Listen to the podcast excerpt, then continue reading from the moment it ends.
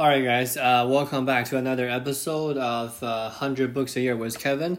Let's uh, dive into the first agreement today. Uh, there are five total. Let's just do one a day.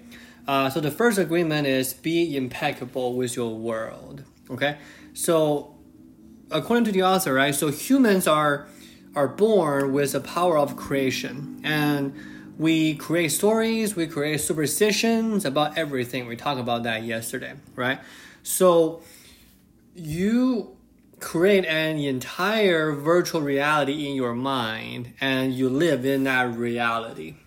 So yesterday we talked about um, right this difference between a symbol and then the interpretation of the symbol, how we can use attention to to like guide the uh, understanding of the symbol same thing here. So with us interpreting around us, right? Like in, in like interpreting the world around us, and it really help us to create a image or a reality or a sense of what everybody is or where um, people are going after, and in a sense, we kind of live in that bubble, right? It's kind of like news whenever we are watching one kind of news forever, then you know it is something that uh, we become the news bubble, right? Like we become politically associated with them. We our our uh, world view is being associated to the news. So similar context here. So here here's the problem, right? Like we talked about this a little bit yesterday. The problem is it's not really knowledge. It's not really knowing. We are full of knowledge, as we talked about yesterday. The problem is is believing a distortion version of the knowledge, right? In a sense, believing a lie. I think it was Hemingway, right, who who like said that the most dangerous person is not the person who who doesn't know anything. It just uh, it's a person that believes something that just ain't so, right? maybe I'm butchering the quote. I'm probably I'm probably butchering the quote, but just something along those lines, right? So, couple ex- examples that the author used in this particular case. Um, so let's say a tree, right? Uh, what is a symbol? What is a tree, right? The symbol is just a tree, right? Something that has a trunk, something that has branches, something that have leaves, something uh, some, uh, something that have roots. It's a tree. That's it. That's the truth. So when when you start judging a tree, or when you start to kind of judge a tree with your knowledge, then what's going to happen? Then you talk about, oh, it is a beautiful tree, it is a wonderful tree, it is an ugly tree, right? So you see, the definition that we attach to the tree is different compared to what the truth actually is. This is what the author is talking about right?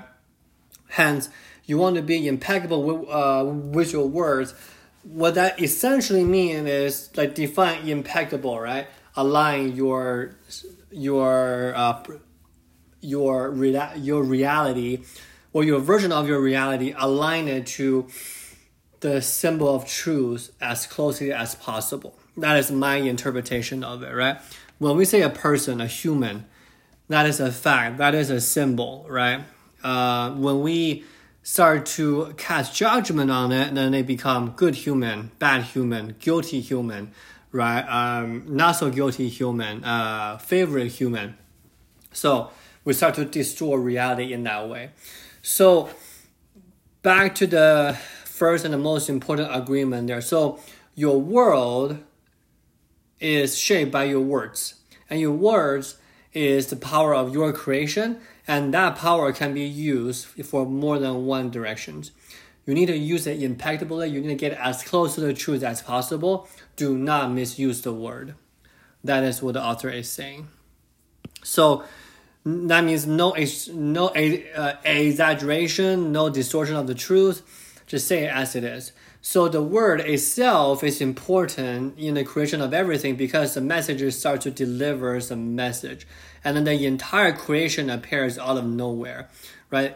We we kind of our masters are us humans to just draw something away from from a thing that have no meaning and we give it meaning and then we kind of go down a downward, uh, you know, a spiral because of that. So here's a take-home message, right? Be impeccable with your words really means never use the power of the whole world against yourself. Let me repeat that. Be impeccable with your world. Sorry, be impeccable with your word really means never use the power of the world, the whole world, against yourself. Touching on a little bit from yesterday, right? Do not let the let the words view impact your own view. So when you are being when okay when when you are impeccable with your world, then what really means is you never really betray yourself, not gossip about yourself, not gossip about others and really trying to stay true to the symbol, right, to the reality. And we don't want to kind of spread emotions or harsh feelings about other people. So that is the first agreement uh, for us to not get too straight away from the truth. Make sure that we are being impeccable with your world. Okay? Alrighty. Uh, thank you guys for listening. Uh, share with your friends. Uh, we're going to talk about the second uh, agreement tomorrow. I think I can see why this is how uh, it's Joe Rogan's favorite book. Uh, it really has some interesting perspective in it.